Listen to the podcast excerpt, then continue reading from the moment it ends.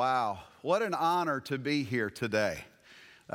Rachel and I were so excited when we heard about you honoring your pastor and Miss Mary today. I leaned over to her and I said, I think they referred to you as Pastor Mary at one point. And I said, oh, no, wait, maybe that was Pastor Ann Mary. I think that's what they said. But we are truly, truly honored to be here today.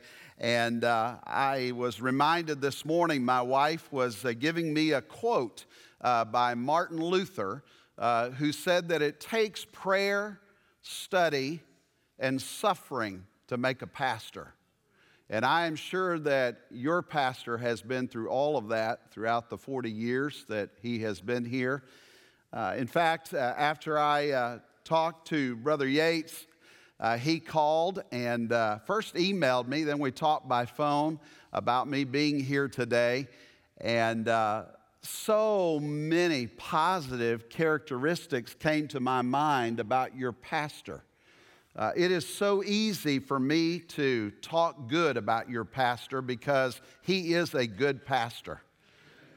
And I immediately, after I got off the phone with him, I sat down. In fact, my wife was upstairs and I was downstairs, and later said, what in the world were you doing down there? And I said, I sat down and began just to write out all the positive thoughts that came to my mind about your pastor. First of all, your pastor is a tremendous communicator of God's word.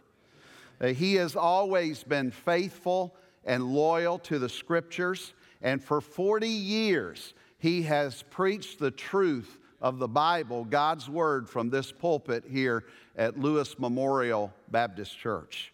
He is a man who preaches with compassion, and yet at the same time, he is a man who preaches with conviction. He has a pastor's heart, does he not? He loves you, his people. And as I think about how God has placed him here and all the pictures that we have seen here this morning, I think about the fact that he is a people person. Think about it, because he has always been there for you, his church family. He's been there at the hospital. He's been there at the funerals. He's been there at the weddings, and he's been there at the birthday parties. He's been there during your times of sorrow, and he's been there during your times of celebration. He's been there to offer words of comfort and words of wisdom and words of strength. Your pastor is one of the most gracious and humble men of God that I have ever met. Do you realize that the great, great men of God are great because they don't think of themselves as being great? The prophet Samuel told Saul, you were great when you were little in your own eyes. And that reminds me a lot of your pastor, humble, kind, and gracious. He is a true Christian gentleman. Pastor Lemming has been a man of vision. If you question that statement, just look at this complex that you have here. I think about the fact that he has had a God-sized vision where he has literally carved out a ministry on the side of this West Virginia mountain for the glory and honor of God. Your pastor has led you to become a great evangelistic church where thousands of people have come to know Christ as their personal Savior over the 40 years that he has been here. But he has also led you to have a global vision to reach the world with the gospel of Jesus Christ. Lewis Memorial Baptist Church is one of the great mission-hearted churches of America. You have a reputation that you love missionaries, and you have given generously, you have given sacrificially for the cause of world evangelism. Everything rises and falls on leadership, and your pastor has been a phenomenal leader. He's been a man of faith, believing God for the impossible. He's also guided and he's mentored and he has shaped other young men who are now serving the Lord, not only here in the States, but also all around the world. Brother Lemming is a wonderful example of what a pastor ought to be. Your pastor is a spiritual giant in my eyes. He doesn't just talk the talk, but he walks the walk. He's what I would call the real deal. Amen? I must not fail to mention that he has a wonderful wife and a wonderful family. Rachel and I immediately fell in love with Mary the first time that we met her. Of course, she's never met a stranger. Mary puts the fun into ministry. Whenever I first got to know David and Mary, they reminded me so much of my own parents. My dad was always the serious one. And he had his earned PhD and New Testament text, and everything was serious, you know. And my mom, she loved to have fun. And it was a good balance. And you have a good balance with your pastor and his wife. Folks, do you realize that you have the perfect pastor? You think about that. In Proverbs chapter 20, don't turn there, that's not my text. Proverbs 20, verse 6, we find a question. A faithful man who can find? Well, let me tell you something. When you found David Lemming, you found a faithful man. But not only is he faithful, but he's meek like Moses. He's patient like Job. He's wise like Solomon. He is an encourager like Barnabas. He has a heart for God like David. And like Enoch, he has walked with God over the years.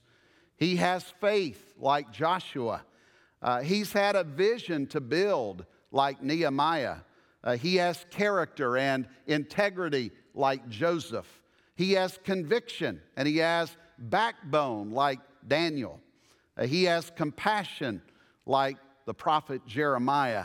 He's got a burden to reach the lost like the Apostle Paul. And he's got the strong biblical preaching of Peter. And like the prophet Elijah, he's had the power of God upon his life and upon his ministry. And we pray that he lives to be as old as Methuselah. Amen?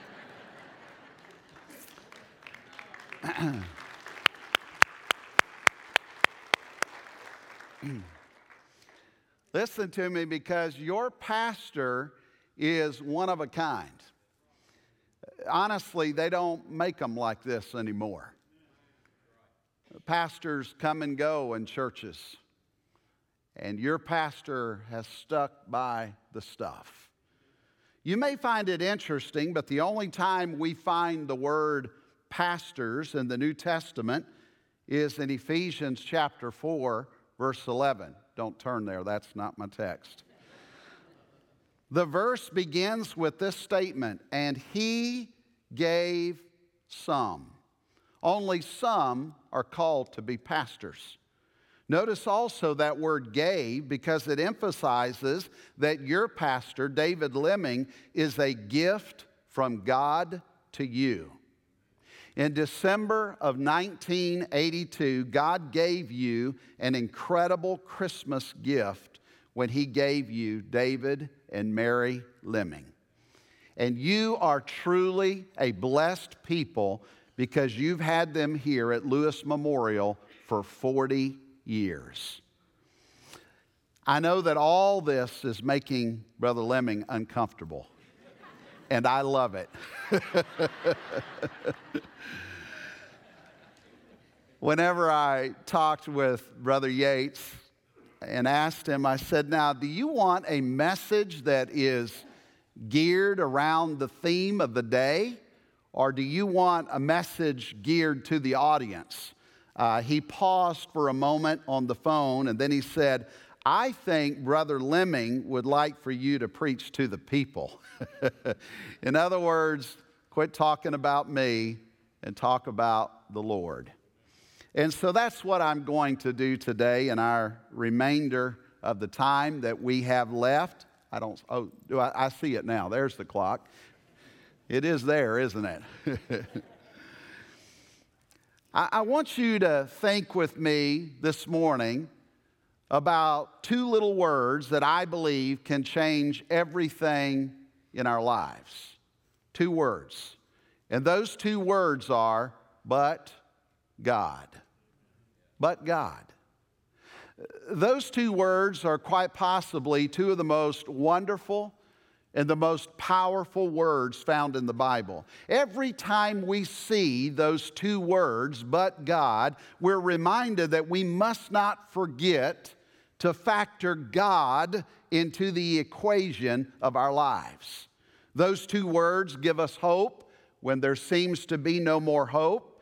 Those two words remind us that God is in control even when we don't understand what's happening. Those two words encourage us to look to God for the answer. He is the solution to every problem that we face in life. And so I draw your attention to the book of 1 Samuel. Yes, you can now open your Bible to 1 Samuel. Let's begin in chapter 15. I want us to look at several verses, but one verse in particular. I want us to think about the story of King David.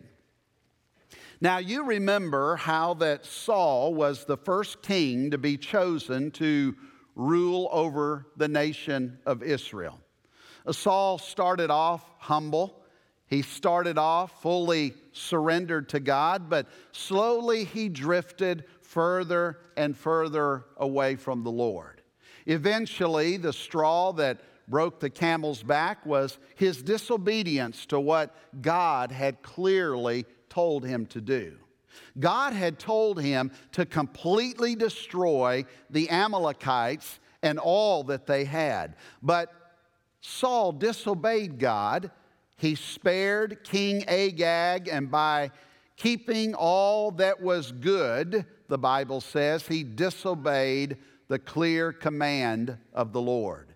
Consequently, we find Samuel telling Saul in 1 Samuel chapter 15, verse 23, the latter part of that verse, because you have rejected the word of the Lord, he also has rejected you from being king. And then we come to chapter 16, where God chooses David as the next king over Israel. Commentators tell us that David would have been around 15 years old when the prophet Samuel anointed him as the new king over Israel. Now, later on in 2 Samuel chapter 5, verse 4, we find these words. David was 30 years old when he began to reign, and he reigned 40 years. So there was literally around 15 years between David being anointed as the king and David actually sitting on the throne and reigning as the king over Israel. During those years, David became what commentators and preachers have called throughout the years the fugitive king. The fugitive king. He was anointed as the king, but for 15 years, he was not sitting on the throne and reigning as the king. Instead, he was constantly on the run out of fear that King Saul was going to kill him. At times, Saul came very, very close to killing David. Look, if you will, at 1 Samuel chapter 23, because we find these words in verse 26. Then Saul went on one side of the mountain, and David and his men on the other side of the mountain. So David made haste to get away from Saul, for Saul and his men were encircling David and his men to take them. Now, if you read the book of Psalms, I love to read the book of Psalms. Whenever I get down and discouraged, I will read the Psalms for a whole month. 5 Psalms a day, and you can read all 150 Psalms in a month's time, and they will lift you up. You see, David bears his soul in the Psalms, and he exposes all the thoughts that were going through his mind and how he felt about things. He asked questions to God that you and I would ask. Why, God? How long, God? What are you doing, God? Well, if you read through the book of Psalms, you'll find David expressing his fear during these years of being the fugitive king. David did not always understand why all of this was happening in his life. At times, he even wondered if God had forgotten about him. Have you ever felt that way? God, have you forgotten about me? Do you realize what all I'm going through in my life? But I want you to notice my text for today, 1 Samuel chapter 23 and verse 14. Because I want you to notice what made the difference in David's life. Verse 14. And David stayed in strongholds in the wilderness and remained in the mountains in the wilderness of Ziph. And Saul sought him every day, but God did not deliver him into his hand. I want you to circle those two words that I read there. But God. Yes, Saul was trying to kill David, and often David would be on one side of the mountain and Saul would be on the other side of the mountain, and they were circling that mountain, David trying to get away from Saul. But what made the difference in David's life? Well, those two little words did. But God did not deliver him, that is David, into Saul's hand. It was because of those two little words, but God, that Saul was not able to kill David. It was God who was delivering David out of one impossible situation after the other. But God protected him. But God was watching over him. But God was keeping him safe from the constant threats of Saul. But God was the one who was keeping him alive. But God was his shield and his defender. But God was constantly making a way of escape for him. But God, listen to me, folks, if it weren't for God, Saul would have killed David.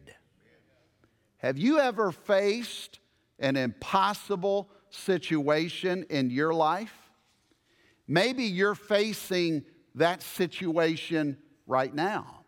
A situation where maybe you think to yourself, there's no way that I'm going to get out of this situation. Maybe you feel like your back is up against the wall, and no matter which way you look, whether you look to your left or look to your right or look behind you or look in front of you, there just seems to be no way out. Your friends can't help you. Your parents can't help you. Your husband can't help you. Your wife can't help you. Your pastor can't help you. You can't even help yourself. I think, like David, we all need to realize that there are times when there is only one person who can help us, and that person is God. Psalm 57, verse 2 and 3, David says, I will cry out to God Most High, to God who performs all things for me. He shall send from heaven and save me. Yeah, sometimes you look to the left, no help. Look to the right, no help. Look behind you, no help. Look in front of you, no help. But when you look up to heaven, God will send the help from heaven. He shall send from heaven and save me. Psalm 62, verse 5. My soul, wait silently for God alone, for my expectation is from Him.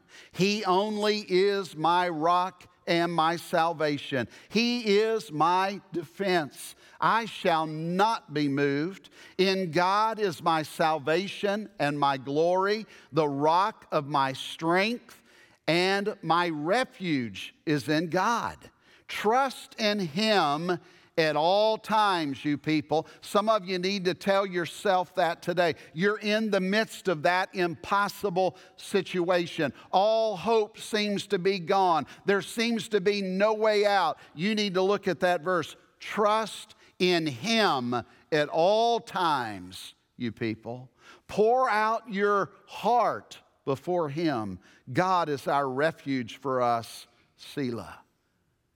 When is the last time you've poured your heart out to God?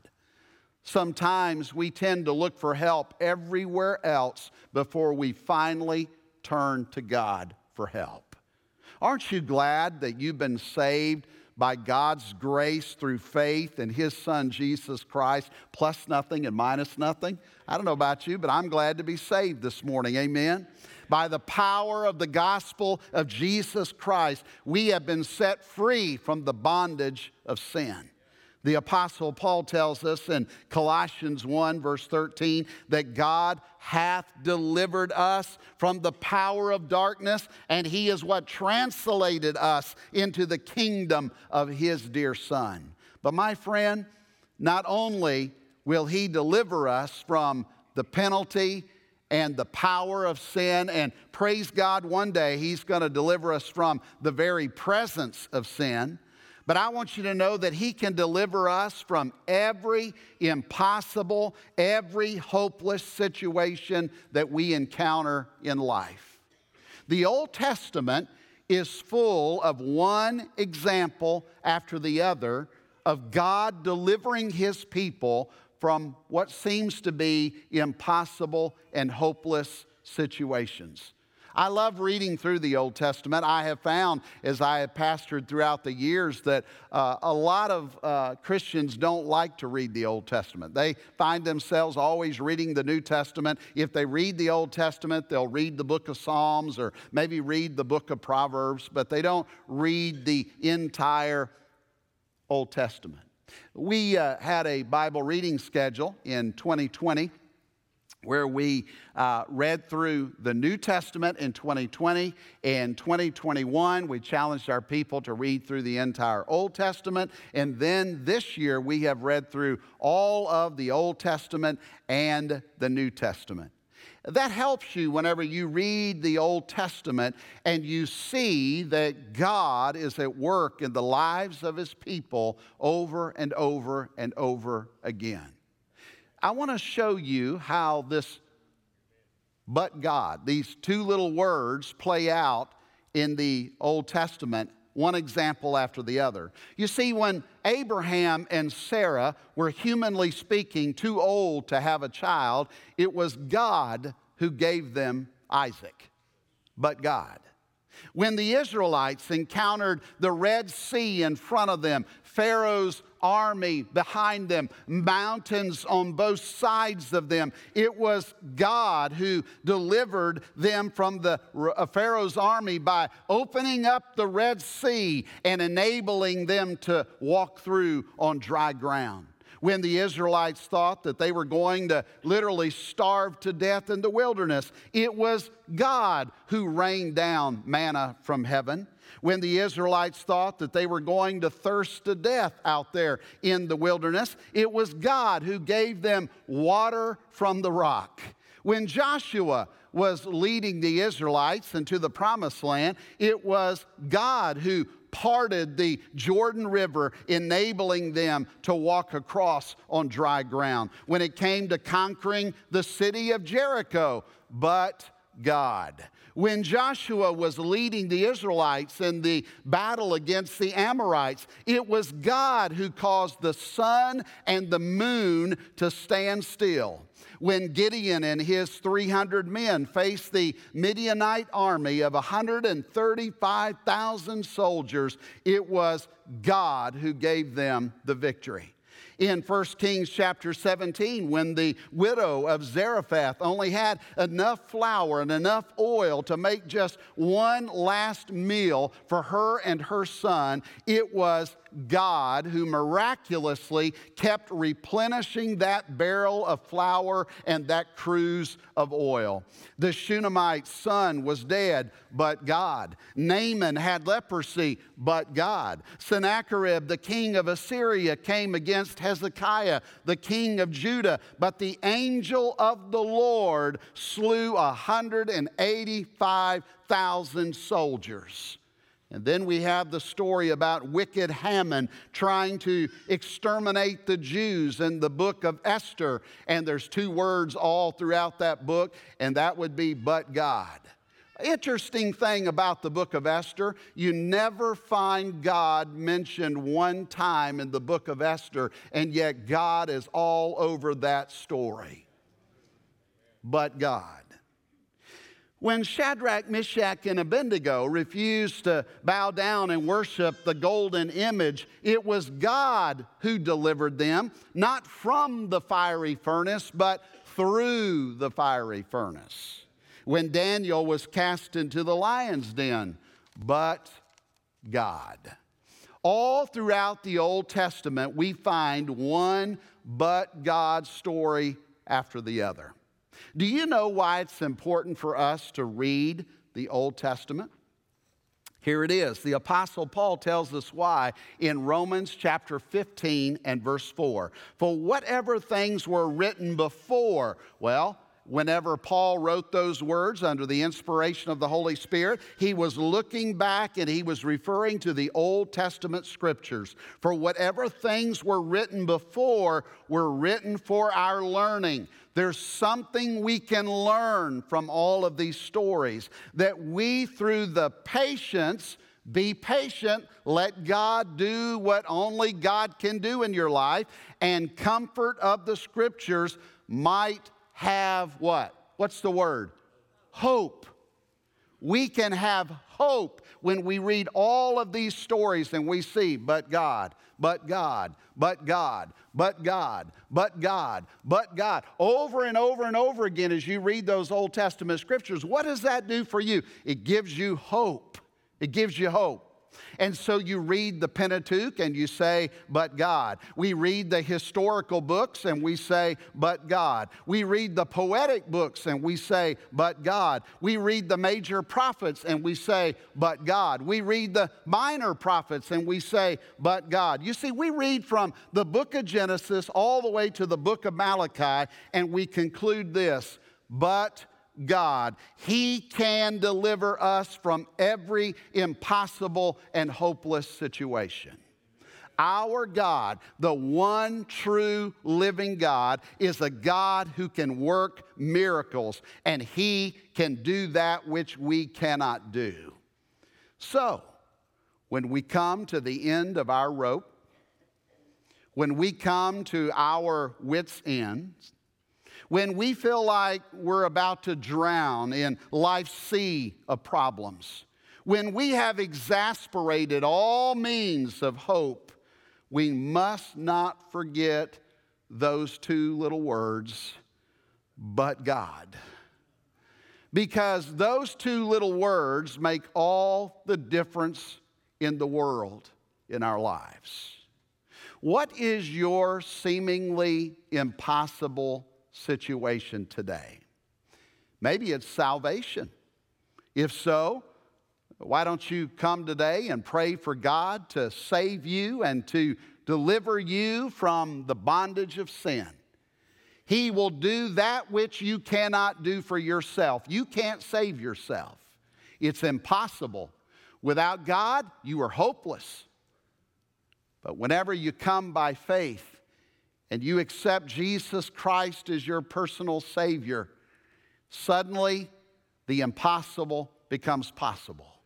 Your sins are washed away. He gives you the gift of eternal life. He promises you a home in heaven forever. You say, even for me, preacher, you don't know what kind of life I have lived up to this point. I don't need to know, because here's the promise in God's word. Romans 10, verse 13, for whoever calls on the name of the Lord shall be saved. Everybody is a whoever. When God sent his son Jesus Christ into the world to be born of a virgin, live a sinless life, and then die on that old rugged cross, he was dying for your sin. He had you on his mind whenever he sent Jesus into the world. Maybe today you need to pray, God, help me with my situation at work. Or maybe you need to pray, Lord, help me with my marriage. Or maybe there's a mother here today that needs to pray, Lord, please, please bring back my wayward boy or my wayward daughter back to you. Maybe it's a financial need in your life. Maybe it's a physical need in your life. Maybe you're struggling with some kind of addiction in your life today. Maybe you're just overwhelmed with the stress and the challenges of the phase of life that you are in right now. But can I remind you, those two words, but God, offer hope to you today. Maybe you don't know how you're going to get through that situation. Just like David was going on one side of the mountain and Saul was on the other, and they were going round and around that mountain. But God, it was God who kept David alive. And your answer, your hope is God today. Whatever the problem is, God can handle it. Because our God specializes in things that we call impossible. God. But God. Some of you today may need to come and just give yourself, your problem, that hopeless situation into the hands of the Lord and say, God, I don't know how I'm going to get through this, but you do.